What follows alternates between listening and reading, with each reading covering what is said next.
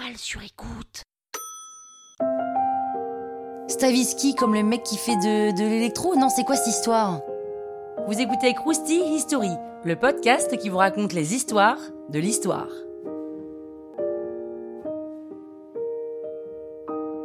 On est dans les années 30, entre la fin de la Première Guerre mondiale et la crise économique, c'est ce qu'on appelle les années folles. Alors on fait beaucoup la fête et on investit beaucoup d'argent.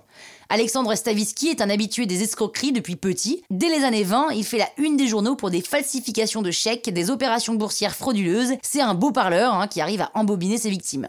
Il connaît très bien les combinaisons financières et il se fait arrêter plusieurs fois. Mais il arrive toujours à s'en tirer miraculeusement. Le mec en fait est très doué, il comprend la manière dont le système judiciaire fonctionne. Mais bon, Alexandre commence à s'ennuyer avec les petites arnaques et il décide de passer au niveau suivant. La difficulté chez les trafiquants de biens volés, c'est le recel et l'écoulement. Et lui, il va trouver une solution grâce aux crédits municipaux. En gros, les prêteurs sur gage. Petit rappel, en gros, on leur donne des objets de valeur en échange d'un prêt d'argent à taux réduit. Lorsque le prêt est remboursé, ils rendent l'objet, sinon, il est vendu aux enchères. Et ces crédits municipaux doivent émettre des bons de caisse pour permettre aux banques de débloquer les fonds.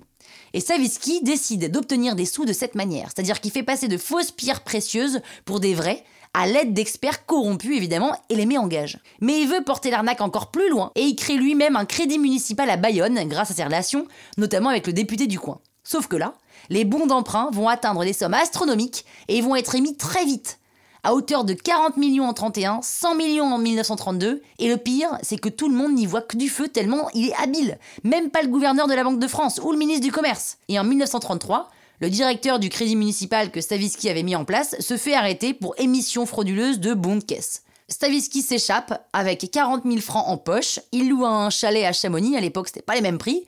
Lorsque la police le retrouve, il se tire une balle dans la tête.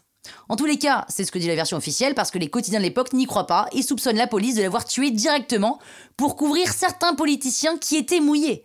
En tous les cas, sa carrière d'escroc aura duré plus de 10 ans. C'est un vrai scandale politique qui révèle la corruption de certains parlementaires et ministres, et ça va provoquer une manifestation qui se réglera dans la violence et sera même l'une des causes de la démission du gouvernement de l'époque.